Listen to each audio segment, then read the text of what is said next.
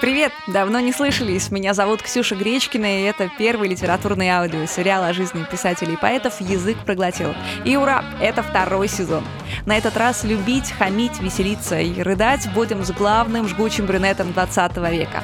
Владимир Маяковский. Серия первая «Горная». Мы в Грузии. А если точнее, в маленьком, но гордом селении Багдаде неподалеку от Кутаиси. Места здесь хорошие. По широким дворам туда-обратно бродят индюки, кругом все зеленое, сочное, а вдалеке горы. Но 7 июля 1893 на нижнем склоне горы в доме Кучухидзе, том, что у моста, происходили события более волнительные. У Александры Алексеевны Маяковской начались схватки. Ну и после всем известного experience а на свет появился Володя. В семье он автоматически стал младшеньким. У Александры Алексеевны и ее мужа Владимира Константиновича уже были две дочки – девятилетняя Люда и трехлетняя Оля – Семья Маяковских была русской до мочек ушей. Просто в конце 19 века многие переезжали из России, пардон, Российской империи, на Кавказ. Поэтому по месту рождения Володя грузин, а по национальности русский. Да еще какой. Маяковский – это, между прочим, дворянский род, правда, ныне обедневший, поэтому Владимир Константинович, отец семейства, постоянно работает в поте лица. Судя по старым фотокарточкам, Володя чертовски похож на свою маму. Но нос, носом он точно пошел в отца. Да и, пожалуй, всем своим знаменитым образом широкоплечий громадин Володя обязан Владимиру Константиновичу. Поэтому виновник яркой наследственности точно заслуживает пару звездных минут. Владимир Константинович был высокой, бородатой мечтой всех дам. Черноволосый, загорелый, лицо красивое, мужественное. Грудным боском своим он постоянно выдавал какие-нибудь шутейки и вообще очень веселый был человек, несмотря на суровую внешность викинга. Володя многие отцовские манеры запомнит и потом очень похоже себя будет вести. Из суперспособностей Владимира Константиновича он знал бесконечное число анекдотов, прибауток и острот. Сыпал ими направо и налево, причем не только на русском языке, но еще и на армянском, грузинском и татарском. Жил бы пару веками позже, зуб даю, стал бы отцом стендапа в России.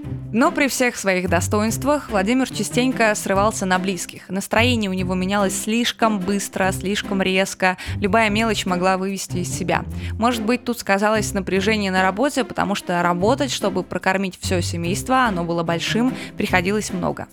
По должности Владимир Константинович, кстати, был лесным кондуктором, но прежде чем вы представите, как он любезно просит передать за проезд у белки или медведя, объясню, это специальный чин того времени. Владимир заведовал лесом и охранял его. Кстати, если перевести этот чин в военную должность, то лесной кондуктор так же крут, как командир роты. Несмотря ни на что, для детей отец всегда был супергероем, очень смелым. По долгу службы он частенько ночевал прямо в лесу и никого не боялся. Ну, по крайней мере, дети думали так.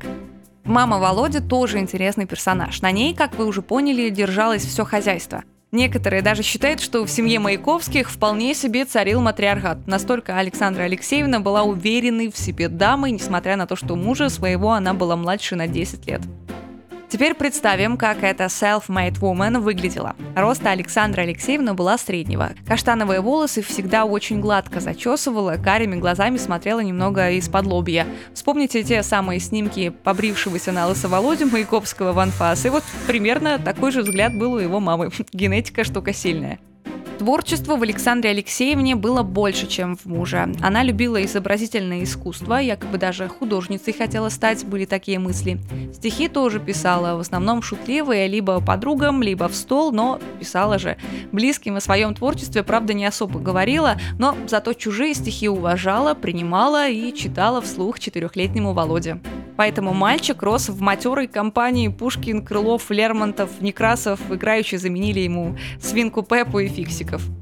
Когда у мамы не хватало времени на чтение классиков, Володя рыдал как в последний раз. Чтобы от женщины не зависеть, к шести годам мальчик научился уверенно читать сам. Первая книга «Какая-то птичница Агафья». Если б мне в то время попалось несколько таких книг, бросил бы читать совсем. К счастью, вторая «Дон Кихот». Вот эта книга. Сделал деревянный меч и латы, разил окружающие. Кстати, Володя в детстве придумал очень уютный ритуал для чтения. Набивал полные карманы фруктов, брал что-нибудь вкусненькое для любимых собак, и вот с таким запасом уходил во двор, ложился там под дерево и в окружении псов долго-долго читал.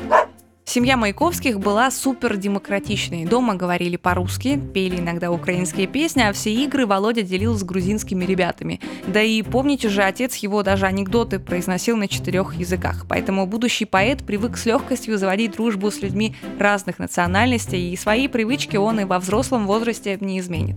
Многие детские шалости Володя делил еще и со своей сестрой Олей. Очень близки они были друг другу по духу, а вот старшенькую Людмилу не очень вдохновляло забираться в большие кувшины и оттуда декламировать стихи.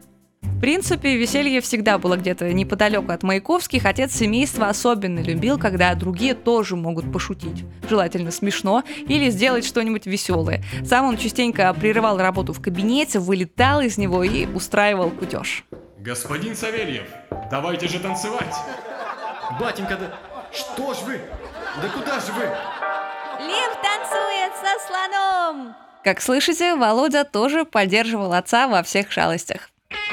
В следующей серии одна сшитая книга резко меняет жизнь Володи. Денег нет, мальчик оказывается в самой гуще революции на митингах.